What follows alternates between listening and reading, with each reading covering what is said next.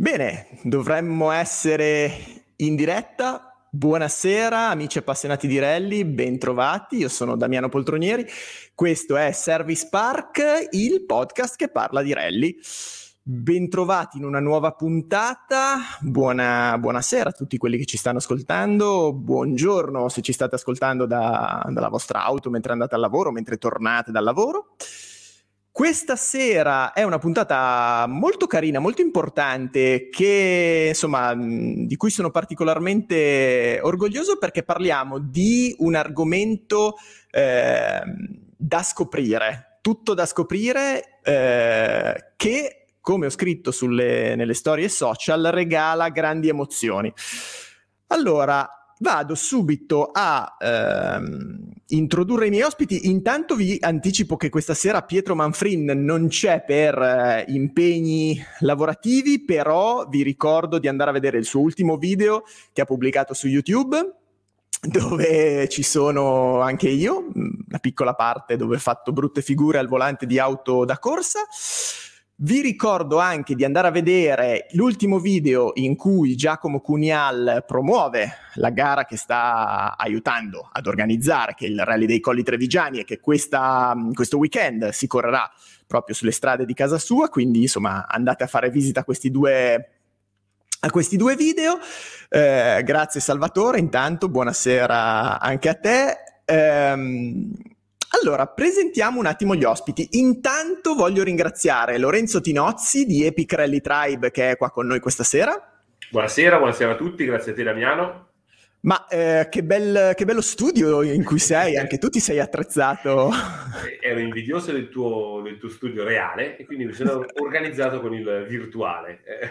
Bello, bello, mi piace. Ho mi piace. una città importante sullo sfondo. Ecco, bene, così facciamo un po' un tono un po' internazionale, diciamo. Esatto. Bene, allora questa sera abbiamo un, um, un ospite um, che mi fa particolarmente piacere avere qua con noi perché è della mia città, perché ho avuto la fortuna di correre con lui, ehm, ma soprattutto perché ha da raccontarci un sacco di cose interessanti perché ha partecipato al rally di Monte Carlo storico eh, su una vettura un filo importante, quindi vado subito a introdurre Massimo Soffritti. Ciao Massimo. Eh, ciao, buonasera a tutti. Come stai Grazie Massimo? per l'invito. Tut- tutto bene? Ti sei ripreso da questa settimana di, di gara? Sì, sì, mi sono ripreso. Nella realtà è anche abbastanza faticosa perché le partenze sono eh, sempre al mattino presto. E se poi hai un numero basso, le partenze sono alle 6 o alle 7 del mattino nella realtà poi si rientra nel pomeriggio, nel tardo pomeriggio, però le levatacce ci sono. Ecco. Partendo alle 6.01 vuol dire alzarsi presto. Ah, caspita, sì. Senti, i freddi numeri dicono che il tuo Monte Carlo storico si è concluso al 52 posto a bordo di una Lancia Stratos con un totale di penalità, chiamiamole così, cioè si chiamano così, ma poi insomma così, certo. eh, 4.660 punti di penalità, però dietro ai freddi numeri immagino che ci sia comunque una storia da raccontare, un- è un'avventura. Beh sì, il Monte Carlo storico è, è una gara fascinosa, affascinante, perché è Monte Carlo, perché le strade sono quelle mitiche del, del Monte Carlo tradizionale, vorrei dire dei miei anni, nel senso degli anni 80-90, eh, perché comunque tutto il contorno è, è importante. Se aggiungiamo il fatto di averlo fatto su una vettura altrettanto importante, una vettura che ha fatto la storia dei rally, sicuramente è stato super emozionante, questo è innegabile. Ehm, le classifiche eh, sono importanti perché vincere è sempre bello, eh, però in un'edizione come quella di quest'anno, molto asciutta, in totale sui 440 km di prova, eh, ci saranno stati in totale 30 km di neve, e conta moltissimo la precisione del regolarista. E Mm. Quindi le penalità che noi abbiamo raccolto sono molto basse, ma la somma totale, considerando i 408 km, alla fine fanno la differenza tra chi è un regolarista di, diciamo, di professione, che ha abitudine a fare questo tipo di, di competizione rispetto a chi ha delle, ha delle esperienze e delle abilità più realistiche. Mm. Monte Carlo con la neve, con molta neve, ehm, premia la guida. Un Monte Carlo asciutto premia molto meno la guida.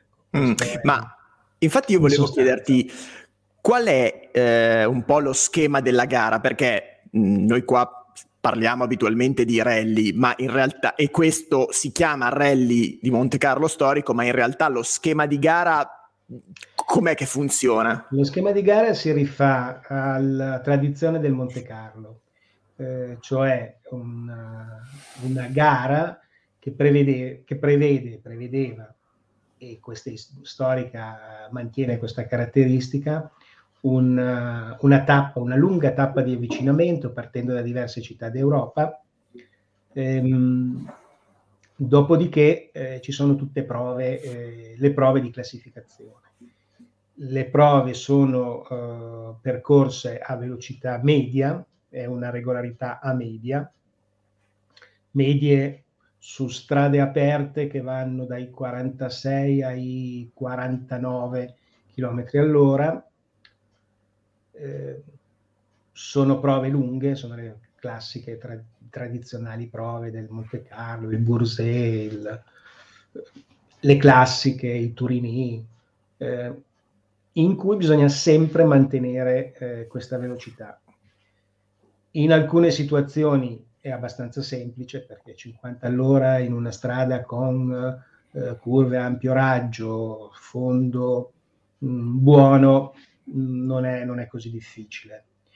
Il difficile comincia a diventare dove ci sono tornanti, dove ci sono curve strette, dove la strada è, è coperta di verglass, se poi c'è la neve tutto questo viene ancora di più evidenziato. È chiaro che anche sull'asciutto la prima parte del Turini, la salita al Turini, a 49,6 mi sembra quest'anno, non è proprio così facile, ci vuole un'andatura molto, molto, quasi da corsa, non dico da corsa da casco, ma quasi da corsa, quindi eh, ci sono difficoltà a mantenere la media.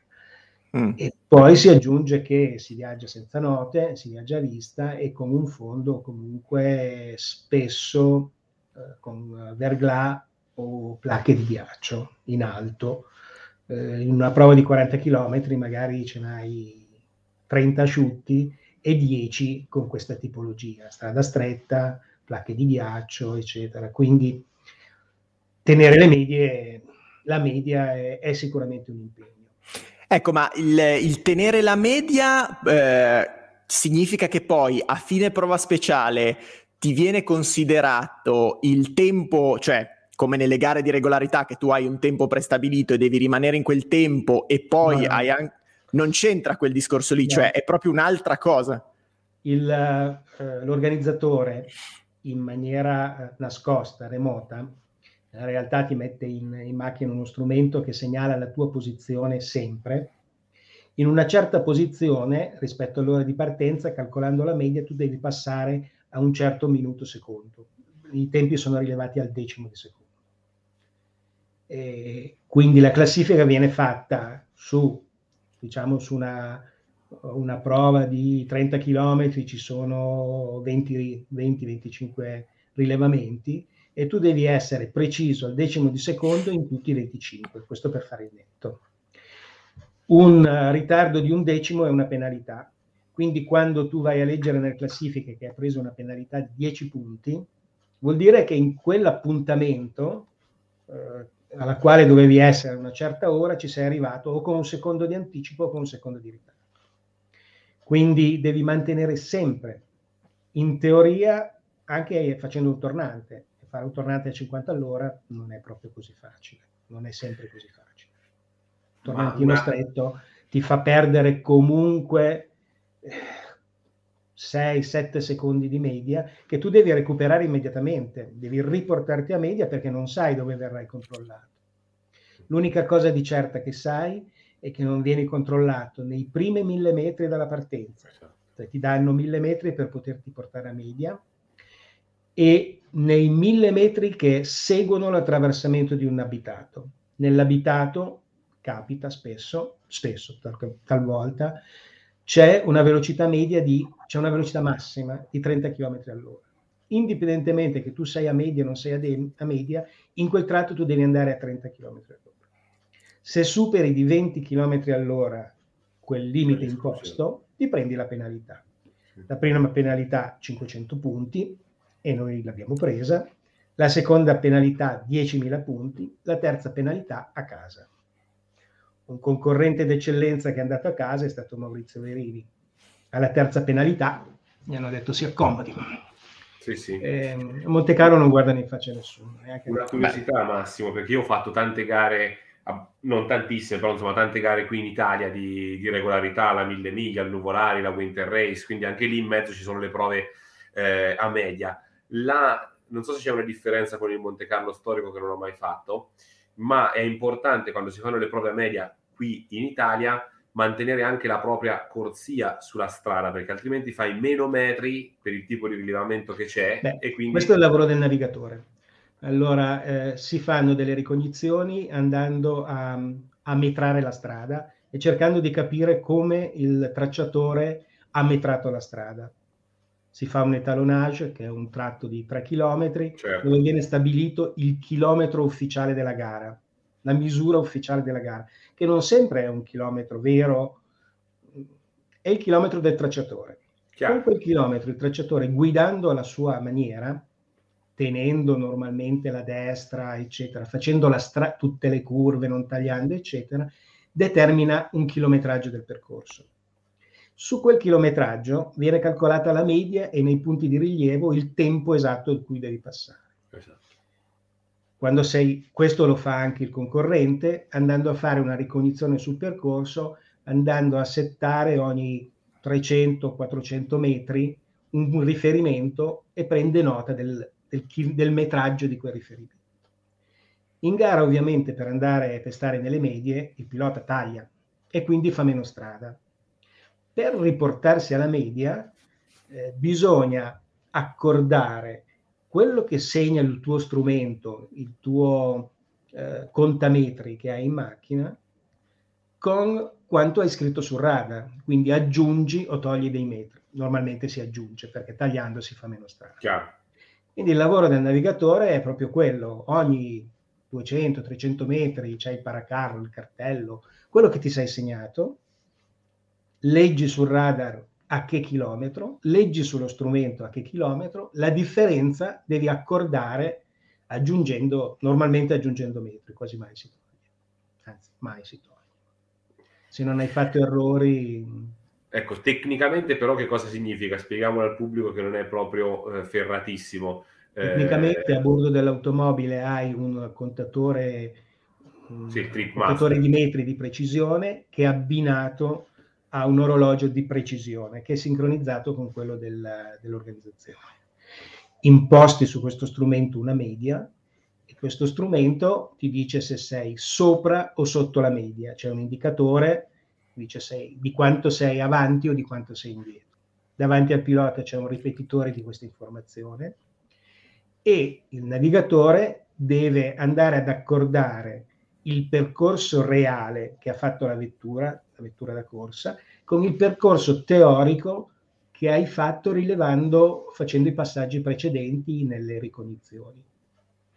Eh, è un lavoro decisamente impegnativo. È bello tosto, eh? Diciamo, diciamo tosto che... se fai una prova da 40 km, se fai 42 km ogni 300 metri devi fare un controllo di questo tipo, ci vuole una certa attenzione per fare. Mamma mia, beh guarda, avevo già il sentore, ma a maggior ragione dopo aver sentito questa spiegazione, quei 4600 mi sembrano veramente pochissimi. Sì, togliendo i 500 che abbiamo preso di, a maggior ragione di eccesso di velocità in un, in un paese. Poi non so, ah, l'organizzatore è continuamente seduto di fianco a te ha questo strumento sì, sì. e fa il monitoraggio di tutto il tuo percorso. Sa dove sì. passi, sa se fai dei tagli di percorso in trasferimento, eh, anche questi sono, hanno le penalità fino all'esclusione, c'è tutto un regolamento piuttosto... Chiaro. Sì. Anche i controlli orari, no? Immagino c'è il classico 300 se arrivi in ritardo al controllo orario. Eh, no, si paga come nei rally com- in penalità, okay. ma non è così importante. Il minuto sono 10, 10 penalità, quindi ah, relativamente okay. poco. Però okay. se ne fai 30, se ne fai 31 di minuti, vai a casa. E rientri il giorno dopo. Puoi rientrare con una penalità che ti porta ovviamente a fuori prova. Ci sono, ci sono possibilità per terminare la gara se hai dei problemi. Eh, pagando, non fai una prova, prendi il massimo del punteggio, salti un controllo orario, prendi il massimo del punteggio. Chiaro. Se arrivi, questo è un vezzo dell'organizzatore, 30 minuti dopo la chiusura del CO a fine tappa, vai comunque a casa, perché questo gli scombina il loro sistema di la loro organizzazione. Okay. Sì, okay. È, è, piuttosto com- complicato, poi facendolo è, è, un po' meno complicato che non raccontarlo. Eh, sicuramente è un impegno, sicuramente un impegno. Beh, un impegno perché è lungo. Ma ehm, Lorenzo, tra l'altro, cioè, tu sei particolarmente sì. esperto, tra virgolette, di questi. Infatti lascio a te questa cosa perché tu sei molto più enciclopedia di me. Allora, no, io, io Massimo ho la, la, passione insomma, per i rally, per il Monte Carlo eh, in maniera particolare. Io vado sempre a vedere ovviamente il, il moderno, non ho mai fatto lo storico. Eh, l'ho visto poche volte in Ardèche, invece per voi è un po' la regola, no? Cioè anche passare da Giovanni alla Remisa, prendere la, la, torta di mele, non so se è un'usanza che nel Monte Carlo storico viene mantenuta, ma mi auguro di sì. Quindi ti chiederei di, di raccontarci qualcosa di folcloristico ti lancio un, un sasso nello stagno. Eh, Col de Pertì nel 78 si girò Verini con la 131, bloccò il traffico, arrivò poi la Mouton, si bloccarono tutte le Fiat. Eh, passarono solo le Renault 5 di, di Ragnotti e Freclen eh, che riuscirono a passare in mezzo alla neve. Mi pare che la storia si sia ripetuta a, sulla prova di Saint-Jean e Royan, sulle Charasson. Sì, sì, sì, sulle Charasson, l'unico tratto assolutamente fortemente innevato perché per metà è una strada che hanno tenuto sgombra dalla neve perché di utilizzo, poi dopo una decina di chilometri c'è il bivio per andare al colle delle Charasson e quella non è stata minimamente toccata.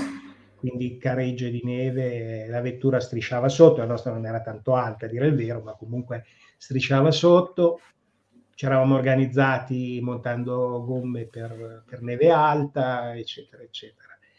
Fatti tre chilometri, uno si è piantato. Si è piantato e ci siamo messi tutti bellamente in coda. Stranamente quest'anno, poi la, la compagnia della spinta, eravamo in dieci in fila, eh, si è riusciti a, a spiantarlo e a farlo partire. E quindi poi tutti noi in fila dietro. Uh, stranamente quest'anno hanno annullato quella prova. I maliziosi dicono che quello che si è piantato, che poi è l'equipaggio che ha vinto, sì abbia tanti amici, però questi sono maledini.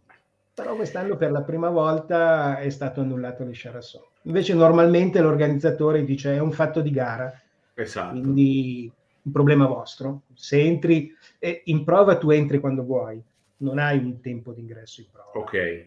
okay. Ti metti in coda, quando decidi che ti va bene ti metti in coda, Okay. E qui sta anche nell'abilità di scegliere momenti in cui hai davanti 3-4 concorrenti che ti sembrano abili, tra virgolette. Certo. E se invece hai la sfortuna di infilarti dietro uno non abile o, o una vettura non ben equipaggiata, può anche essere. Sì, sì, chiaro. Hai più probabilità che questa si pianti. Normalmente dicevano che era un fatto di gara e ti prendi il tempo che... Che, che certo Certo. Invece quest'anno l'hanno, l'hanno eliminato.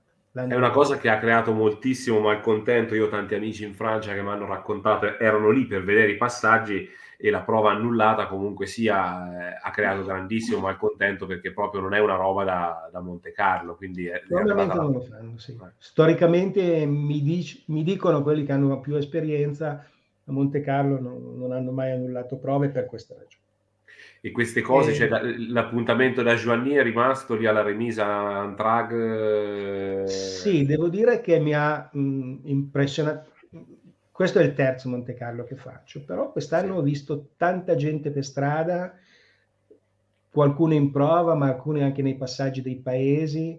Eh, situazioni, chiamiamole folcloristiche, fuori dalla, dalle prove, perché i CO a Monte Carlo sono piuttosto larghi, quindi si arriva sempre con mezz'ora di anticipo per dirle poco. Quindi il fatto di fermarsi, di fermarsi a mangiare, così eh, è abbastanza normale e ho visto parecchio pubblico e molta manifestazione di, di simpatia nei confronti, nei confronti, della gara. Cioè, porta molto l'atmosfera no? degli anni che furono. E la, e la cosa che mi ha, in, dico impressionato, che mi, mi ha colpito e che è un pubblico eterogeneo da, per età, sì. da 10-12 anni, dai ragazzini portati da mamma e papà o dal nonno, fino ai nonni. Cioè mh, è sentito, è sentito. Eh sì, un pubblico trasversale. C'era una, una, bella pattuglia di, di, italiani e Damiano credo che abbia qualcosa perché c'era anche Nicola, Nicola Arena, Damiano, Ci abbiamo qualcosa da, da far vedere a tutti e anche a Massimo? Eh, sì, allora, mh, Nicola Arena, poi diremo anche perché non è qua presente con noi, perché l'ho, l'ho, invitato e lui volentieri sarebbe venuto, ma poi scopriamo anche perché non è qui.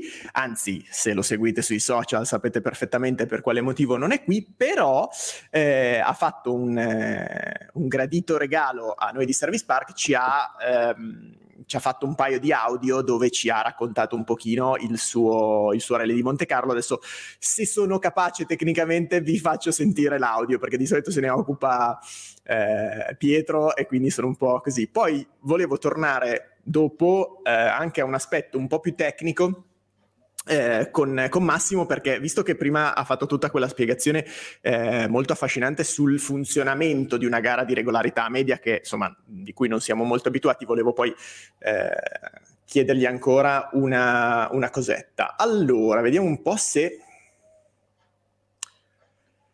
se riesco a condividervi T'ho colto in castagna Damiano sì, beh, ma io sono sempre prontissimo, sai, su queste cose. No, scherzo, è che sono un pochino... Oh, perché allora. poi l'argomento che, che, dicevi è interessante da, da, da parlare con Massimo, eh, secondo me anche perché la regolarità che spesso viene bistrattata dai realisti, io ne ho fatta tanta, qualcosa ne posso dire, in realtà per chi si avvicina alla specialità è un è una bella scuola per chi si avvicina ai rally moderni, perché comunque lo svolgimento eh, della sì, gara, eh sì. i controlli orari, i controlli a timbro, insomma, è proprio come, come, un rally. Magari poi parliamo anche di questo. Allora, mi, hai... mi, mi, dite solo poi se si sente, per cortesia? Se hai pigiato play, non si sente.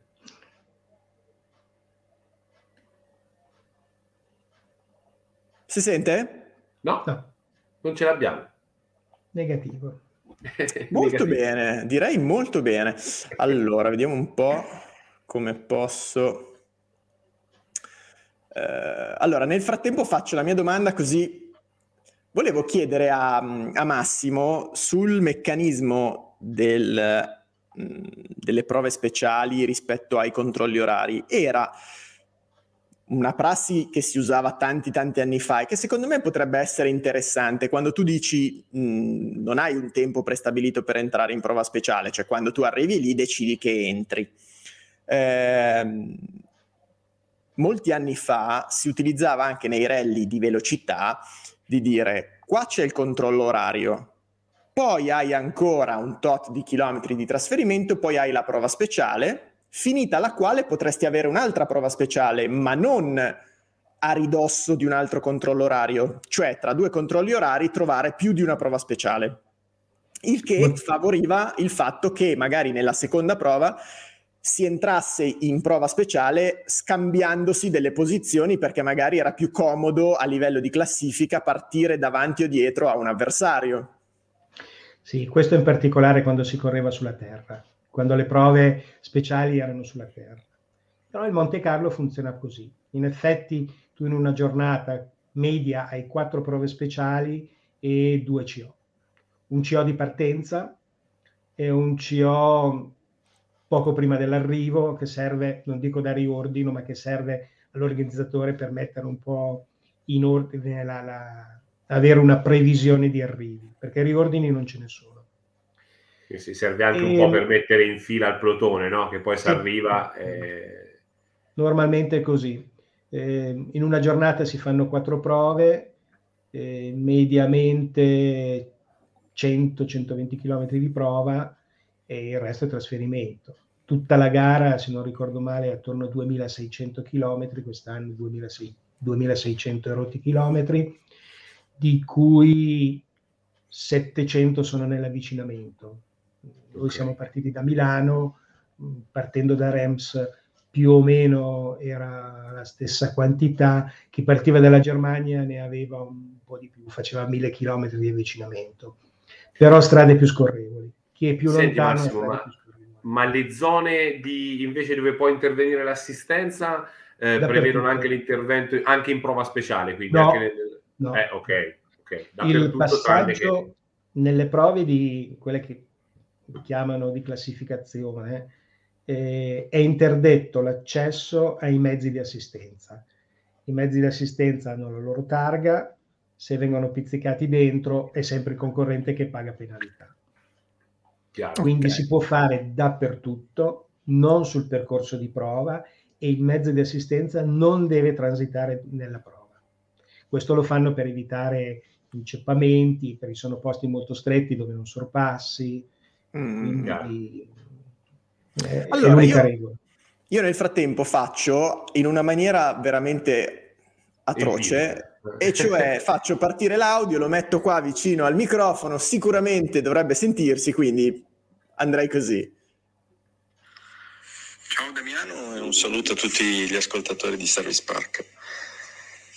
E, sì, è un periodo molto intenso per quanto mi riguarda per, per le auto storiche è un periodo in cui ci sono eventi sicuramente molto molto interessanti. Eh, il rally di Monte Carlo, che poi come Massimo avrà occasione di, di, raccontarvi, non è esattamente un rally nel vero stre, nello stretto senso del termine, è comunque una gara sempre molto molto affascinante, anche perché percorre, diciamo, si percorrono le strade del, del Monte Carlo dei tempi d'oro, quindi si arriva fino all'Ardèche, si fa il Turini di notte, si, si va verso Gap, insomma ci sono tutte le, le, zone che la gara del mondiale purtroppo non, non tocca più o tocca in maniera ormai diversa.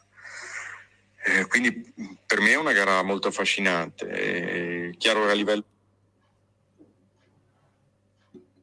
È chiaro che a livello adrenalinico non è la stessa cosa di un, di un rally, ma è comunque molto, molto bella, molto impegnativa da preparare e, e, poi l'ottenere il risultato è legato a volte all'utilizzo di questi strumenti che a volte sono un po' delicati e insomma sui quali forse si potrebbe parlare per ore perché è un tema un po' complesso che magari gli ascoltatori eh, gli ascoltatori appassionati di rally non conoscono o ignorano completamente. Anche per me è un mondo tutto sommato relativamente nuovo, nel senso che ho fatto solo poche gare in questo, diciamo, in questo ambito regolaristico. E gran gara per noi non, non eccezionale, diciamo che la grossa recriminazione è un errore sul, per una scelta di gomme, è stata un po' azzardata e abbiamo pagato e effetti non c'era motivo di azzardarla, uh, ma a posteriori insomma è sempre facile fare le scelte giuste. E, a livello generale posso dire qualche recriminazione perché l'organizzazione secondo me ha un po' peccato, nel senso che l'unica, l'unica prova dove c'era neve, la prova del Col de Charasson, eh, avrebbe, c'era neve perché non è mai stata pulita durante l'inverno, quindi c'era ancora la neve di, di due mesi prima praticamente, e avrebbe potuto essere almeno battuta da uno spazzaneve la, mat- la mattina del giorno in cui poi si correva, invece no, era ancora in condizioni molto difficili perché c'erano profonde rotaie. Tant'è vero che dopo tre macchine, la quarta macchina a passare si è intraversata ed è rimasta piantata lì e ha bloccato tutta la carovana. Quindi tutti quanti non hanno fatto quella prova che ti aspettavano perché era l'unica con un po' di neve e impegnativa da guidare. E particolare, particolarmente irritante è che la persona che ha, si è intraversato e ha bloccato suo malgrado la prova eh, poi sia quello che ha vinto il rally perché la prova è stata annullata completamente quindi il, il suo errore diciamo, non ha avuto ripercussioni per la sua classifica. E quindi questo mi sembra un po' discutibile, ma eh, a volte le scelte, eh, le scelte organizzative di AC Monaco a volte lo sono. E quindi niente, l'autunno fa parte del fascino della gara, no? a volte come la finisci vorresti subito riprovarci e dici ah questa volta ho capito come fare e poi l'anno dopo sei di nuovo in difficoltà. Ok, quindi anche lui ha definito particolarmente irritante questa cosa che Massimo citava prima. Sì, era l'unica prova su cui veramente si poteva fare la differenza. Chiaramente non avrebbe cambiato le sorti della gara perché 20 km, 15 km di neve, per quanto difficile, sugli altri 400 di, di asciutto o di quasi asciutto, eh, poteva poteva dare delle posizioni, non certamente ribaltare la, Beh, non nel caso di chi ha vinto Massimo, eh, perché loro si sono intraversati sul locale. Meno di chi ha vinto. Lì sì. Senti, tra l'altro, vabbè, adesso è vero che questa è stata una, una cosa che è successa anche ehm, per merito o demerito dell'organizzazione. Però io guardavo la tassa di iscrizione al Rally di Monte Carlo storico, leggevo più o meno 5.000 e qualcosa euro, 5.100 euro. Esatto. Però leggevo anche, guardavo nel regolamento particolare di gara a fronte di un'organizzazione decisamente eh, ricca, nel senso che poi c'erano, leggevo che c'erano delle camere d'albergo comprese, la cena di gala finale, dei ristori eh, lungo, la, lungo, la, gara, cioè la gara tra l'altro è lunga, dura cinque giorni, mi sembra, una sì, cosa del genere, sì, quindi sì, è, è un'organizzazione anche, adesso per come l'hai vissuta tu, bella ricca. No, sicuramente, sicuramente. All'arrivo, per esempio, c'erano le navette che ti portavano in albergo, ti venivano a prendere al mattino. Eh, Quest'anno la gara praticamente è stata tre giorni a Valence, quindi siamo rimasti fermi con tre tappe, con prove a Margherita, ma con epicentro Valence. E quindi ti portavano in albergo, ti venivano a prendere. Un'organizzazione che funziona, eh, qualche pecca, per esempio il, i tragitti alternativi per il prove bloccate sono state distribuite la mattina del, del, della tappa. Normalmente si danno con un po' di anticipo in maniera che uno si può organizzare almeno cartine, non cartine, perché il rally di Monte Carlo non ti fornisce il radar, quindi in teoria te lo devi costruire. Poi c'è qualche buon uomo che lo fa e lo vende agli altri, però in realtà il, l'organizzatore non ti dà un percorso ufficiale su un radar, ma ti segna solo il percorso stradale. Ti dice devi andare da questo bivio a questo bivio eh, con questa statale e poi giri a destra, prendi l'altra statale, eccetera. Quindi è un itinerario piuttosto pesante da costruirsi, non c'è una cartina, devi costruirti le cartine. Eh, il radar, come dicevo prima, fortunatamente eh, qualcuno lo fa e poi lo vende. In genere ci sono tre personaggi che vanno per la maggiore, eh, che fanno le ricognizioni e fanno un radar che poi vendono ai concorrenti. Tutti i concorrenti lo acquistano. Ma tra l'altro leggevo anche di un sito inglese sponsorizzato ufficialmente dall'ACI di Monaco che vendeva le cartine a un 100 euro a botta direi 99 eh, quindi comunque una cosa... Più le spese di spedizione, sì. Eh, Fa un lavoro molto minuzioso perché ti dà gli ingrandimenti delle prove, ti dà anche qui sempre con l'approssimazione della prova, perché uno dei trucchi che da quattro anni hanno introdotto la C Monaco non ti segna mai il chilometraggio giusto dove inizia e dove finisce la prova. Quindi devi in qualche modo improvvisarti andarti a cercare l'inizio partendo magari dall'ultimo bivio noto che magari è 8 km. E sì, quindi sì. devi misurarti con cura quegli 8 km per capire dove inizia. Poi fortunatamente eh, ci sono delle tradizioni, si sa che eh, quella prova lì parte sempre da quel garage, è 20 anni che parte dal garage, quindi bene o male chi ha l'esperienza sa che parte da quel garage. Però ci sono tutti questi trucchetti che ti rendono ancora più complicata, perché il, il difficile è determinare il punto di partenza e il punto di arrivo. in maniera Massimo... da capire esattamente qual è il chilometraggio, ma non ti dà neanche il chilometraggio totale, devi andarlo a dedurre, è piuttosto complicato sì, sì. e... e questo da quando c'è tutto il controllo col GPS, perché una volta prima questo non, non poteva esserci, no? doveva esserci l'inizio prova e il fine prova con i controlli nascosti sì, sì, in teoria nel regolamento sono ancora contemplati i rilevamenti manuali, ma nella realtà non ce ne sono. Sono fatti okay. tutti con uh, il GPS che ti mettono a bordo. Sì, sì. Gli ha semplificato la vita eh, col GPS. Enormemente, enormemente. E, ehm, poi sono piuttosto macchinosi. Eh, a fine prova ti danno comunque, oltre le penalità, ti danno anche i punti di rilievo Normalmente davano anche le quote GPS, così uno poteva studiarsi dove aveva sbagliato o meno. Certo. Quest'anno non le hanno date. Certo. Quindi hanno evitato anche queste possibili contestazioni. Sono Io sempre mi, più mi ricordo che usando il da, da, non professionista e non avevamo, era la prima volta che facevamo la prova di media, usando il Tripi eh, che, si, che fa col GPS su una gara sulla Winter Race a Cortina, ci sono una serie di tornanti salendo sul Jau e lì il GPS non era precisissimo, nel senso certo. magari ti sposta il tornante di sotto, se ti fanno il rilevamento su una fase in quel modo ci sarebbe anche da poter contestare. Sì, il trip funziona benissimo, ma non, non legge la quota, legge esatto. la posizione in assoluto sul piatto, quindi a volte fa l'errore di leggere da un tornante all'altro. Ti legge esatto. quello sotto mentre tu sei in quello sopra e viceversa. Esatto, esatto. O viceversa, è vero. Infatti nessuno usa il trippi come eh, strumento per, eh, per, tenere la media. Lo usa l'organizzatore per leggere il, la tua posizione quando decide lui. Eh. Si presume che abbia il buon senso di non ecco, andare non utilizzarla su quei frangenti. Eh. si presume. sì, sì. Ma, eh, c'è gente che fa delle analisi a posteriori, passa giornate a fare analisi e ha possi- possibilità.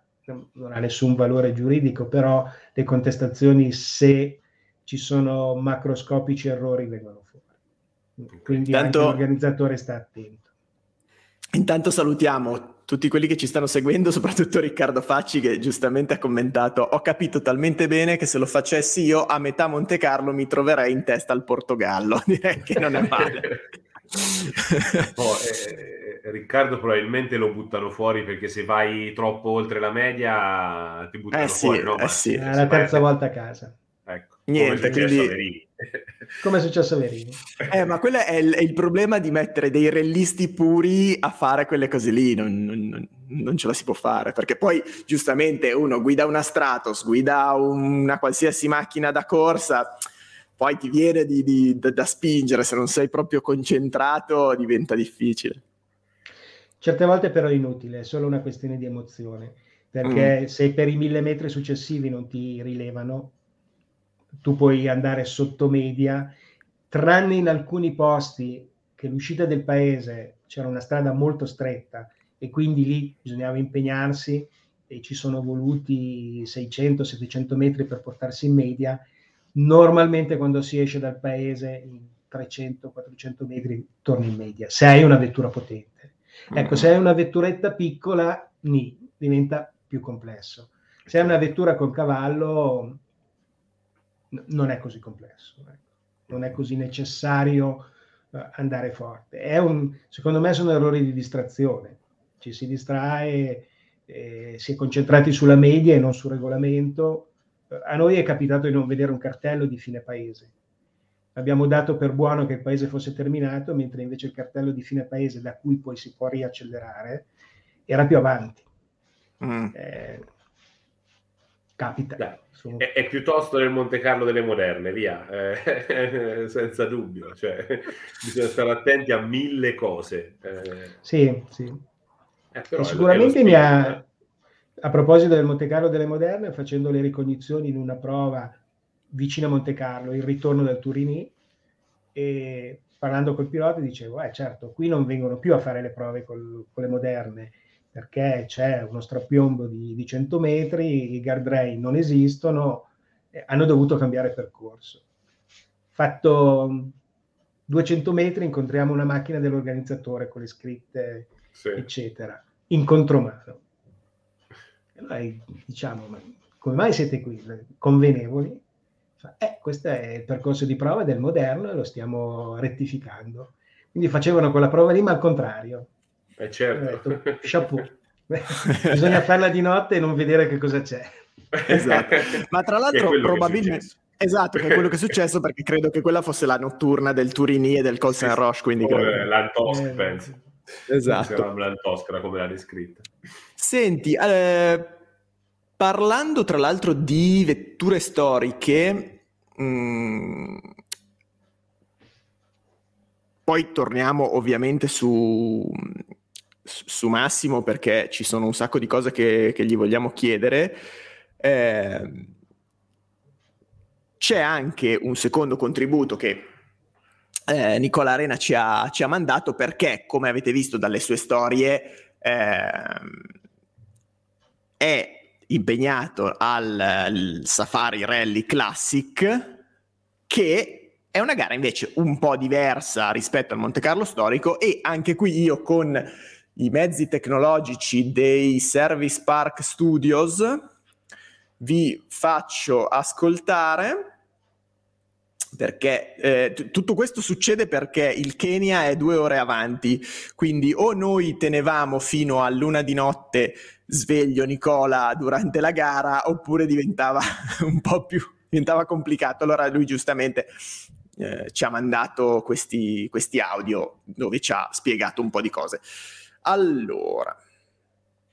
Adesso sono in Africa, in Kenya, sono ai piedi del Kilimangiaro, eh, in un parco nazionale, fuori dalla finestra mi passano gli elefanti, le zebre, bellissimo, semplicemente bellissimo. Sono qua per il rally safari storico. Ecco, il rally safari storico è un vero rally, mm, né più né meno come lo conosciamo. Beh, ci sono molte differenze ovviamente rispetto al rally che conosciamo.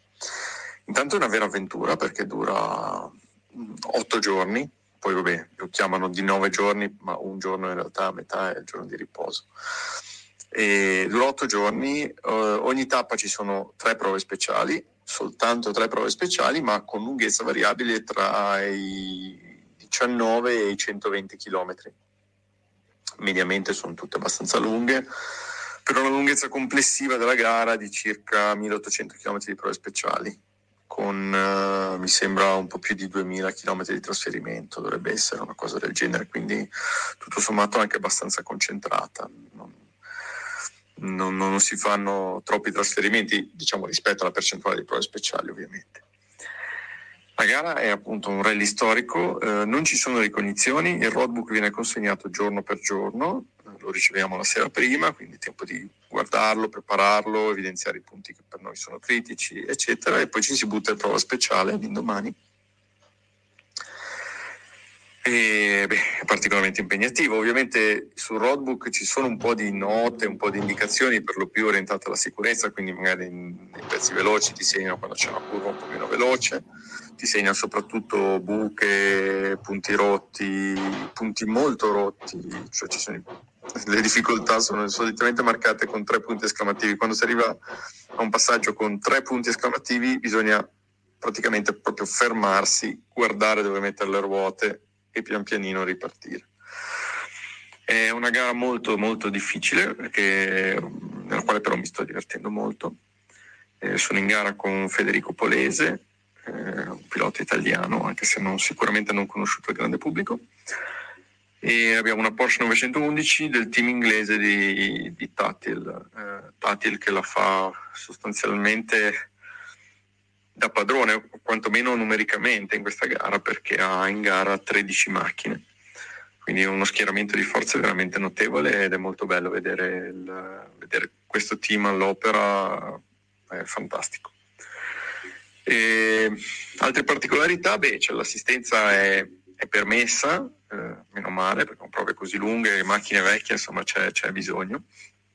Eh, quindi abbiamo circa mezz'ora di assistenza ogni, a ogni fine prova e poi ci sono due ore di assistenza la sera, quindi insomma il tempo di ripristinare le macchine eccetera. Tra l'altro nel giorno di riposo erano permesse altre 5 ore di assistenza. Mm, grande gara, veramente mm, impegnativa, eh, paesaggi favolosi, mm, difficoltà continue, ma sono quelle che danno sapore, cioè quando finisci le prove speciali sei veramente gasato insomma, per, per, tutto quello che hai vissuto in, in quell'ora, a volte anche un'ora e venti, ore e trenta, col casco in testa. E, diciamo non è ancora finito questo, ma non vedo l'ora di rifarlo. Dovrò aspettare, la gara viene organizzata ogni due anni. E, beh, mo- molto molto bella, guardate, cercate dei video in giro perché merita, non so se rende l'idea, non, non so se riuscirò a rendervi l'idea di cosa si vive da dentro la macchina, ma è proprio molto bello. Ciao a tutti e, e grazie come al solito di, avermi, di aver chiesto le mie, le mie impressioni, il mio parere. A presto. Ok, allora. Eh, beh, intanto ecco, se eh, se sui social ho scritto, commentato le storie che regalano emozioni, è anche per questo, nel senso che Massimo ci raccontava di una gara impegnativa e lunga, perché comunque anche la loro gara è particolarmente lunga. Eh, Nicola una gara veramente tosta, lunghissima, con prove da 100 km, quindi comunque anche se sono storiche, devo dire che stanno regalando molte, molte, molte emozioni. C'è entrato Loro... un trapano dentro all'audio. Sì, non so cosa fosse, però boh, è una stampante, però vabbè. allora, Lorenzo, come, come, siamo messi? Cosa, co- allora, come io... procediamo? Allora, eh, procediamo un po' a parlare anche di Massimo, anche se tu avevi la domanda clou da fare su Tavares, sulla lancia, perché allora, no, questa... Sì, allora Massimo, questa è una domanda vagamente sarcastica, ma in, in realtà vogliamo sapere la verità da te. Cioè, il più importante giornale di automobilismo in Italia ha fatto una copertina dicendo e se la lancia rientrasse nei rally. Uno degli indizi che hanno indicato come la prova che questo possa avvenire seriamente è che Tavares ha fatto il Monte Carlo storico a bordo di una Stratos. Allora, tu che partivi pochi, mi- pochi numeri dopo di lui, dici la verità, cosa ti ha detto? La lancia torna? non, non, ha detto niente a me, ma non ha detto niente a nessuno. Diciamo che era un personaggio piuttosto blindato eh, che non, non, non, scendeva mai dall'automobile e quando lo faceva, lo faceva nelle sue assistenze, per cui non aveva relazioni con, con gli altri concorrenti, non con noi in particolare, ma neanche con altri concorrenti francesi. Mm. Aveva una bella automobile, una Stratos bella, ehm, credo privata perché era targata francese, eh, non aveva le targhe originali dell'epoca, credo che la vettura fosse una di quelle buone uscite dal, dalla lancia corsa all'epoca. Un personaggio un po' schivo, ma non, non, ha, non, ha, comunque legato con, almeno per quello che ho potuto vedere, partiva tre macchine dietro di noi, quindi eh, mm lo si incontrava spesso. Ok, senti, tra l'altro eh, ci facevano una domanda, eh, Fabio Fronti chiedeva quali strumenti avete utilizzato, faceva due nomi, Blunic o Crisartec, io non conosco queste cose. Eh, noi abbiamo usato Blunic, che è lo strumento tradizionale che eh, eh, fa misurazioni reali sul suolo e non ha collegamenti col GPS negli ultimi 3-4 anni, eh, tre anni in maniera commerciale, ma era già stato utilizzato l'anno precedente. Eh, c'è questo nuovo strumento, relativamente nuovo, perché ripeto, sono almeno tre anni che è sul mercato, che oltre ad avere la misurazione precisa col contatto al suolo, quindi contando il numero di giri delle ruote, ha lo, ovviamente l'orologio di precisione, ha anche un sistema GPS che eh, sopperisce o fa, eh, dov- dovrebbe fare lo stesso lavoro che fa il navigatore. Cioè col Crisatec si fanno le ricognizioni, lui ogni, non ricordo più, ma credo ogni 5 metri si mette in collegamento e segna il posto e lo registra.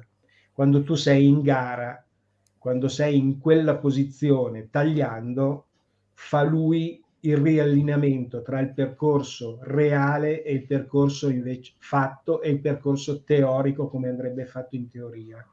Quindi fa esattamente il lavoro del navigatore. E eh, diciamo che nell'ultima edizione l'hanno montato in molti, l'hanno utilizzato in molti, eh, spesso in accoppiata con il Blunic, perché anche il Crisatec che ha comunque utilizza un numero di satelliti molto elevato, che è stato pensato per, questa, per questo sistema, qualche volta delle defiance. Quindi gli equipaggi, chiamiamoli di testa, quelli che sono arrivati nei primi dieci, mediamente avevano montato due strumenti, anche se il regolamento non lo permette, non lo permetterebbe. Un, un Blunic e il Crisat e il navigatore se li gioca. Quando vede che i dati del Crisartec sono eh, poco reali, li confronta con quello del Blunic e cerca di fare una media tra quelli oppure eh, decide di sceglierne uno o l'altro in alcuni frangenti. Mediamente però il Crisartec è, è efficiente, specialmente se le situazioni sono aperte, non ci sono gallerie, non ci sono posti oscuri, eh, fa il lavoro di un, di un buon navigatore. Eh, è lo strumento che va per la maggiore attualmente. Aggiungiamo al fatto che le ricognizioni possono essere comprate, cioè la Crisartec ti vende per ogni gara una chiavetta nella quale sono già state fatte le ricognizioni, si presume da uno bravo, e quindi ti allevia il lavoro della, delle ricognizioni. Mamma mia, ragazzi, chapeau! Cioè, questo eh, è, sì, un, è, un, mondo incredibile. Sì, sì. Ehm, nella realtà qualche defiance, così mi dicono chi lo usa. Io non, non l'ho usato, noi avevamo il nostro tradizionale Bluni che, che, è ancora quello che va per la maggiore. Ecco, diciamo che su 270 equipaggi credo che eh, due terzi avesse il, il Bluedick e, e, un terzo la doppia strumentazione, Crisertech. E, mm. Qualcuno si è fatto le ricognizioni, qualcuno ha acquistato invece le ricognizioni fatte. Ho capito. Tra l'altro segnalo Andrea Ferroni che abbiamo creato un mostro perché um, adesso è completamente eh, lanciato nel voler andare a fare il, il, Safari Classic. Bene, siamo contenti che si sia innamorato di questa cosa e d'altronde come dargli torto, cioè tutti saremmo innamorati nell'andare a fare gare di quel tipo. Eh, se non fosse per una questione così di di complicatezze cronometriche, il Monte Carlo storico è un'esperienza che mi piacerebbe fare da matti. Ah, però... Ma lo fai, eh? lo fai uguale, eh? nel senso che se, se, lo fai perché non lo devi vincere, che vuoi che ti accontenti di arrivare nei 200, non serve fare tutto quello che, che c'è da fare, no Massimo? Cioè, Concordo con te Lorenzo, perché è un'avventura che indipendentemente dal risultato è appagante. Sì, sì. Eh, ti devi misurare con, con le tue forze, con i tuoi strumenti, Fatto questo, non ti fai un problema se arrivi ventesimo, esatto. primo difficile al primo colpo, eh, perché necessita di una certa esperienza, ma se anche arrivi 150esimo, secondo me arrivi a casa e vedi l'arrivo, sì, sì. Eh, sei, sei, comunque soddisfatto. L'approccio cioè, può essere di, di, infinite, di infiniti livelli, da quello fatto con supporto di fatta salva la tassa di iscrizione, ma può avere un'assistenza di 10 persone, si può avere un'assistenza di due amici che ti portano la benzina e, e due gomme, insomma si può fare in tanti modi, però è un'avventura che secondo me vale la pena. Sì, sì. Per chi è innamorato di questa specialità e ha comunque vissuto periodi passati, sì, eh, è comunque un'avventura appagante. Eh, eh, guarda, in effetti Riccardo Facci che ha appena scritto me lo vedo Damiano essere contento di arrivare al 150esimo. Sì, tutto sommato, cioè, per un'esperienza di questo tipo quasi quasi ci potrei pure stare. E poi c'è, c'è tutta la fase di preparazione che, che, è pesante, ma anche questo interessante. Per esempio, organizzare tutte le, le assistenze, muoverti, muoverti il furgone è, è fondamentale avere eh, prima di ogni prova la scelta delle gomme, se mettere chiodi, se mettere quelli che hai, insomma, è chiaro, se hai due gomme sempre quelle hai, però normalmente tutti hanno due o tre assortite di gomme. Ed è fondamentale averle prima della, della, prova, sapere se è una prova che ci vogliono i chiodi, se ci vogliono i chiodoni, se ci vuole, eh, se vanno bene le termiche, e, e organizzare il movimento del, del furgone è, è impegnativo perché non può passare in prova speciale. Quindi lui deve fare delle deviazioni, deve andarti a riprendere la prossima prova. E, um, grosso, modo quanto, grosso, modo quanto, ci hai messo tu per eh, istruire tutta questa parte? Beh, non l'ho fatto da solo, eh. diciamo che eh, ci eravamo appoggiati a una buona organizzazione che ha un'enorme con- conoscenza dei rally, un po' meno delle regolarità quindi è stata una bella collaborazione, però nell'arco di, di una settimana è un lavoro che si fa, ecco, mm, farsi okay. le cartine, in parte si acquistano, vedere i tempi di trasferimento del furgone, dove mettere le gomme, la benzina. Se è una vettura che non consuma tanto, la benzina non è un problema. Se hai una vettura che consuma molto e ha serbatoio piccolo, su per le, le le Alpi francesi non trovi benzina dappertutto. Eh no. Col percorso di quest'anno devo dire abbastanza facile anche trovare distributori. Eh, il percorso di due anni fa mm, è stato molto più difficoltoso perché avevamo una vettura che consumava come un, un ossesso, aveva un serbatoietto da, da 40 litri, per cui 38, quindi è stato mm, più difficile. Certo. Senti Massimo, io eh, volevo ancora farti fare un, un salto mortale all'indietro eh, di, di, di, qualche anno, ti chiedo già scusa per la fatica,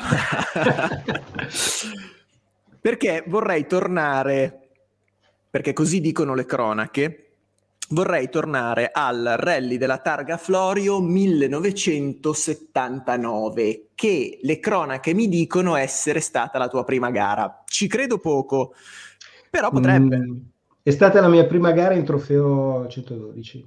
Ok. Io ho preso la licenza nel 78 e avevo fatto tutta una serie di, tutta una serie, 4-5 gare eh, di non mi ricordo neanche più come si chiamavano, erano dei mini rally che si disputavano uh, un po' in tutta Italia, ma a zone. E poi nel 79 ho fatto la mia prima gara in trofeo 112 in Sicilia. Mm, gara di cui non dispongo neanche di una fotografia perché abbiamo capottato, credo, dopo 5 km nella prima prova. Ah, ecco. ok, perfetto. Tra l'altro, ehm, su EVRC mi sembra eh, ti hanno attribuito un pilota diverso. Infatti, oggi con Lorenzo, ehm, che ha ritrovato che ha ritrovato una cosa fenomenale. Lorenzo, tu hai da farcelo vedere, forse, non so. Eh, però ce l'ho sul telefono, non sul computer. Perché okay. c'è tutto il materiale del trofeo a 112, dal 77 all'84, con tutti gli elenchi iscritti, le classifiche, gli articoli di giornale. E quindi abbiamo l'elenco iscritti dove compare Massimo, sì, ma non con gara... Cinotto. No, quella gara l'ho fatto con Nanno Perona. Esatto, con Perona, con Perona, sì, sì, sì. sì. E, e, su EVRC però mi diceva Damiano ti danno con Cinotto, invece con Cinotto, se non, se no, se non ricordo, ho controllato, cioè hai vinto l'Elba 80, l'unica, 80. l'unica fatto... gara che hai fatto con lui. No, no, in quell'anno col 112. 5 gare nel 79 con Cinotto. Ah, ok. Eh, dalla mi sembra da, da Piacenza, dalle valli piacentine in poi, Ciocco, no, il primo eh, con Michele è stato il Ciocco, poi Valli Piacentine, Liburna, eh, e poi nel 79, sempre con Michele, ho fatto i Rally della Lana, una gara fuori dal trofeo 112 con l'allora nascente Talbot Gruppo 2. Erano altri tempi, eh. io ricordo la, il racconto di Elisabella, la moglie di, di, Attilio Bettega, che loro nel 77 sono partiti da Molveno col 112, sono andati a fare la prima gara del trofeo in Sicilia al Targa Florio con quattro gomme di scorta dietro, i bagagli, le valigie e era il loro viaggio di nozze, si erano sposati il giorno prima. Sì, sì. Hanno fatto le ricognizioni, hanno fatto la gara, l'hanno vinta e sono ritornati in Trentino. Cioè, oggi sarebbe impensabile una roba così, Massimo. Però all'epoca impensabile faceva... per regolamenti anche. Oggi non certo. puoi viaggiare con la vettura con roll bar e tutte queste storie. Però il trofeo era anche negli anni 79-80 che ho frequentato, era ancora così. Eh, c'erano situazioni forse un pochino più specialistiche, nel senso che si andava giù con due automobili, con la macchina da gara e col muletto, gomme non se ne usava poi più di tanto perché era una monogomma, nel, c'erano le Kleber c'erano quelle, era eh, pioggia o, sole che fosse, era uguale. Eh, c'era un pochino di più di specializzazione perché si provava tanto e quindi si, ci si portava un muletto dignitoso, un muletto bello, non dignitoso. Sì, sì. A volte andava più forte della macchina da guerra. Se, tra l'altro io ho trovato, quest, ho trovato dei dati che io volevo lanciarti come spunti, poi tu ovviamente Massimo raccontaci pure tutto quello che ti viene in mente della tua carriera. Ehm, ho trovato per esempio 1980 undicesimo assoluto a Sanremo, cioè, di, di quel Sanremo, cioè quei Sanremi veri. Sì, 42, 48 prove speciali in giro per l'Italia, dalla Toscana a San Marino e, e Sanremo, l'entroterra di Sanremo, sì. È stata, e quelle erano belle avventure perché erano tanti chilometri di prova, erano tanti chilometri anche per andare a prendere le note, a provarle, si facevano nei weekend. E quella gara correvo con un, con un, pilota che lavorava, che aveva impegni di lavoro, per cui ci si giocava 3-4 weekend per andare a provare il tutto e poi una settimana di gara partiva il giovedì per arrivare la domenica, se non ricordo male. È stata una, una bella avventura eh, con una bellissima automobile, allora era una Scona 400 di Convero, eh, con un'assistenza a livello ufficiale. È stata una bella avventura. Sì. Tra l'altro con Giovanni Recordati, il pilota, con cui poi tu hai corso tantissimo delle bellissime no, gare. No, con, con Giovanni ho fatto 7-8 gare, una cosa del genere.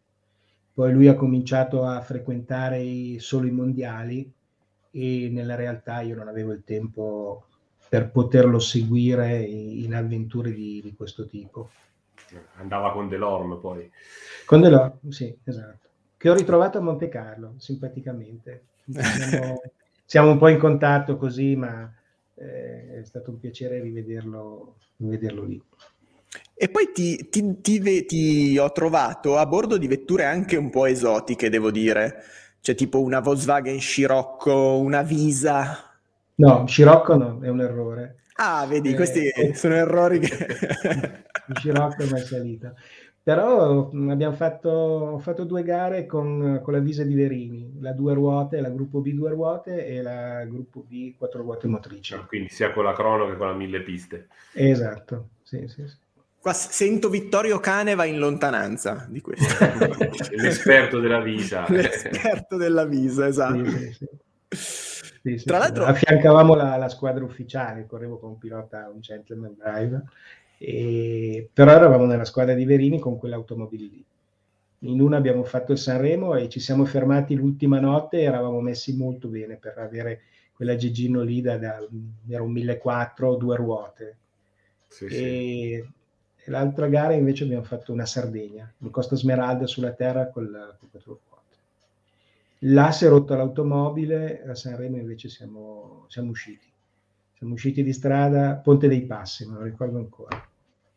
Con la vettura assolutamente integra, solo che era rimasta a cavallo di un tronco tagliato, bilanciava e non c'era pubblico per spingerla fuori che non ci fosse del pubblico in quel periodo già è una notizia perché ce n'era. Eh, ma in mezzo, in mezzo, a Ponte dei Passi non ci arrivi, eh. Eh, è una prova che ha pochi, pochi sbocchi, pochi arrivi laterali e noi siamo usciti in un tratto che era molto distante dal primo bivio per cui c'era poco pubblico. Non c'era pubblico, quella sì, curva sì. lì non c'era pubblico. Bene, tra l'altro poi eh, hai corso anche con macchine tipo la 037 che insomma, è una della mia, forse la mia macchina preferita in assoluto, ma tu hai avuto l'occasione di chi era quella, quella vettura? La macchina era preparata da Volta e guidava Gianluigi Serena.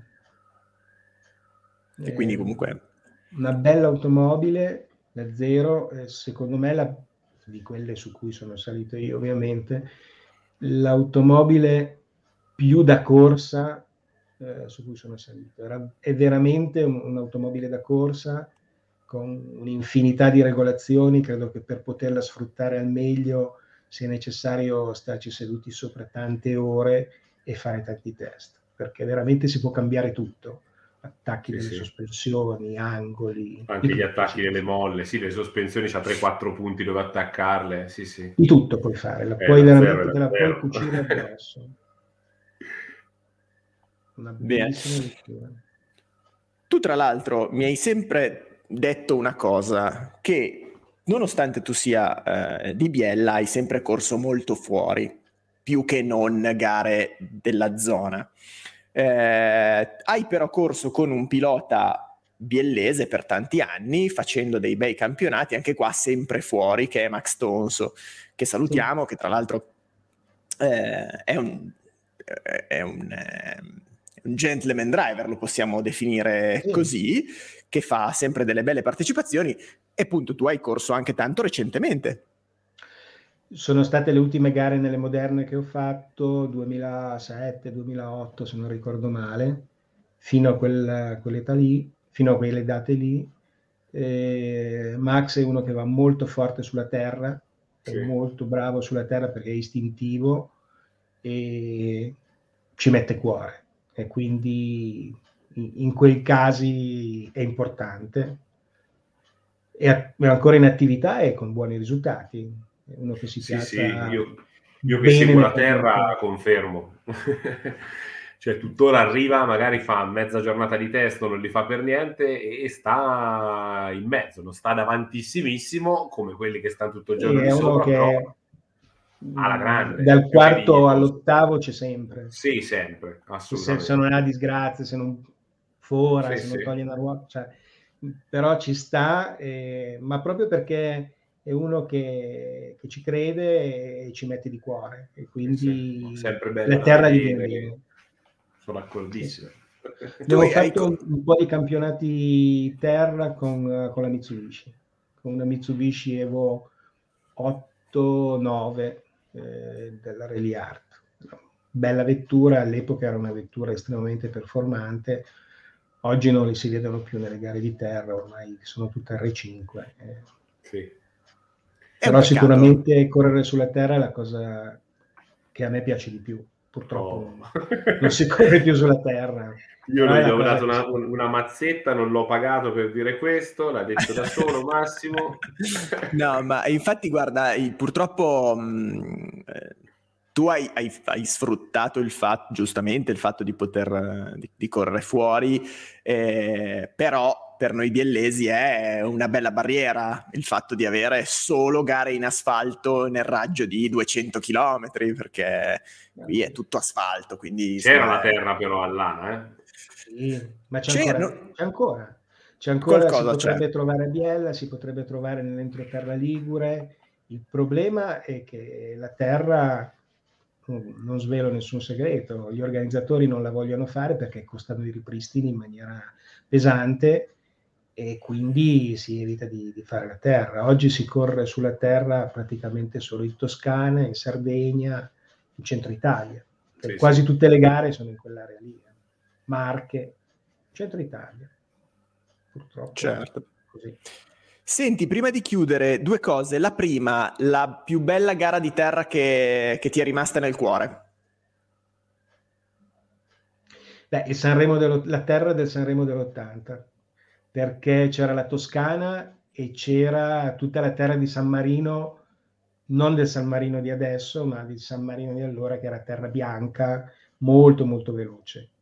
E poi quelli della Toscana, eh, attorno a, a Siena, Siena. Volterra, Sì, lì sì. veramente eh, alcune di quelle prove le ho ripercorse nel campionato terra del 2006-2007 e sono comunque emozionanti, guidate e, e la Costa Smeralda.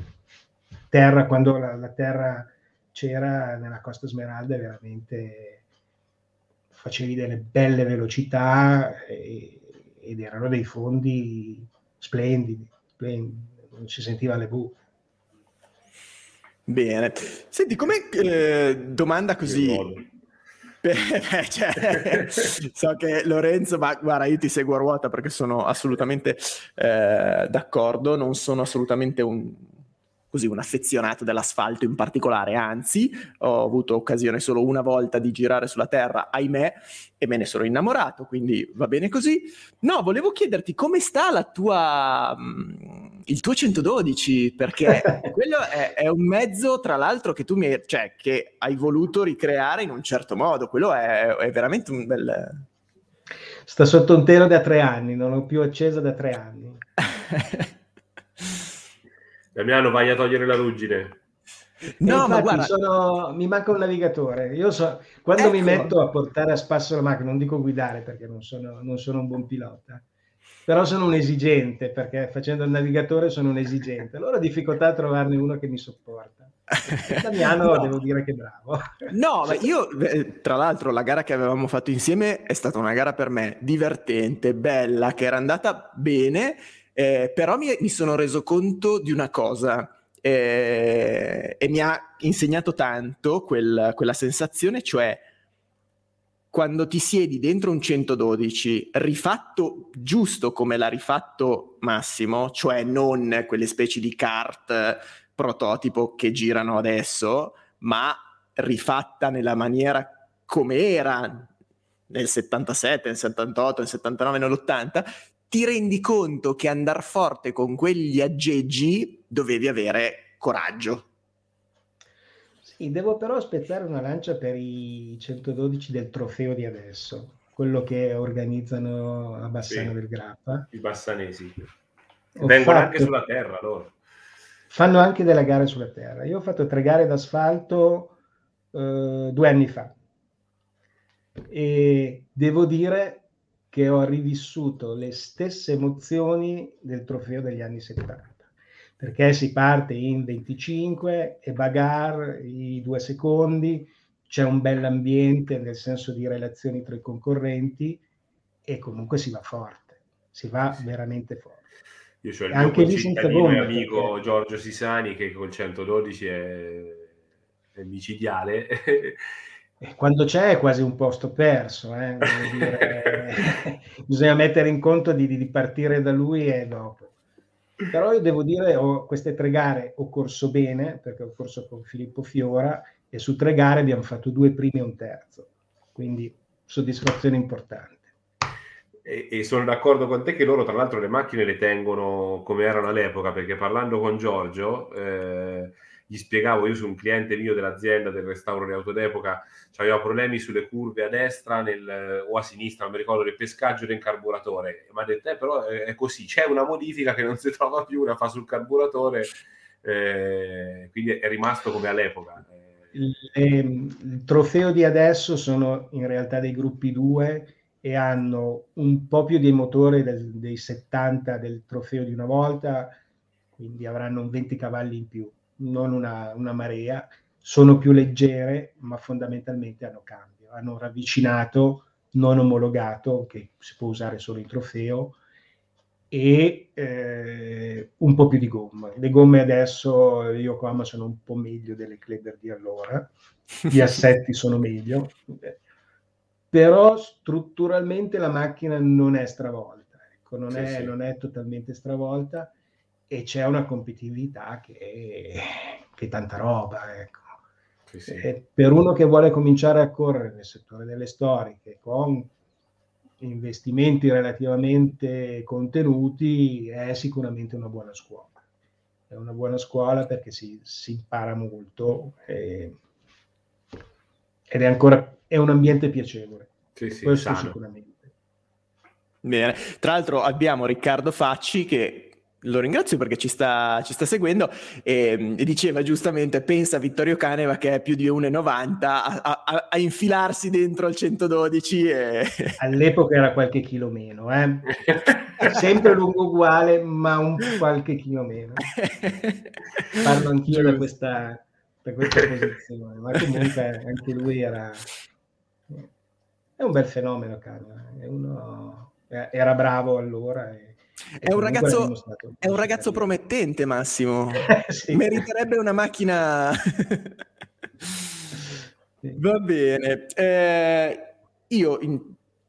direi che avremmo in teoria esaurito tutti, sì. i nostri, tutti i nostri argomenti, Lorenzo.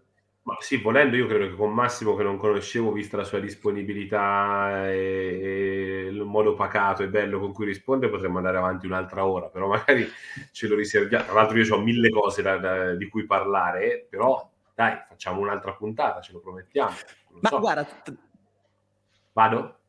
No, quello che volevo dire a Massimo è che siccome siamo biellesi entrambi, magari in un momento un po' meno così teso, può anche venire a trovarmi nel, negli studi di Service Park e facciamo un'altra puntata insieme di, Beh, in presenza. Se non annoiamo troppo, volentieri. L'importante è che ci divertiamo noi, poi. no, sicuramente parlare di automobile è sempre piacevole per me.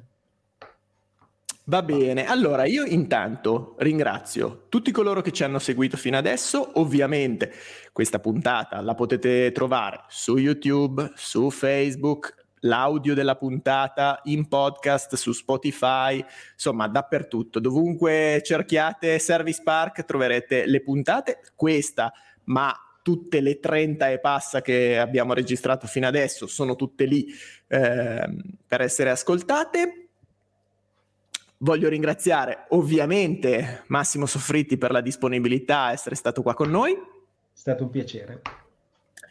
E ovviamente Lorenzo Tinozzi che, eh, mi ha, fatto, che mi ha fatto da spalla. Epic Rally Tribe, eh, prossimi impegni di Epic, cosa, cosa fai di bello? Eh, ci buttiamo sulla terra, è arrivato il momento della terra, quindi rally Valle del Tevere a fine febbraio, prima gara di campionato italiano terra storico e, e prima gara su terra dell'anno, valida per Race Day e quindi si, so già di un bel elenco iscritti anche dal profumo e dal respiro internazionale, tanti bei coeta- eh sì, coetanei connazionali, ci sarà da divertirsi.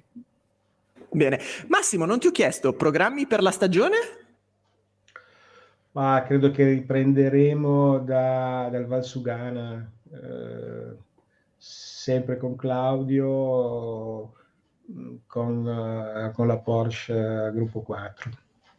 Beh, mi sembra un'ottima Capito. prospettiva, direi. eh, sì, sì. Va bene. Siamo affezionati a sei cilindri. È giusto. allora, invece, per quanto riguarda Service Park, prossima settimana, Rally di Svezia e subito dopo la Svezia eh, è la prossima settimana la Svezia, no? Aspetta, sì, forse sì, è quella... concomitanza col Valle del Tevere, quindi Svezia. Okay, il prossimo weekend.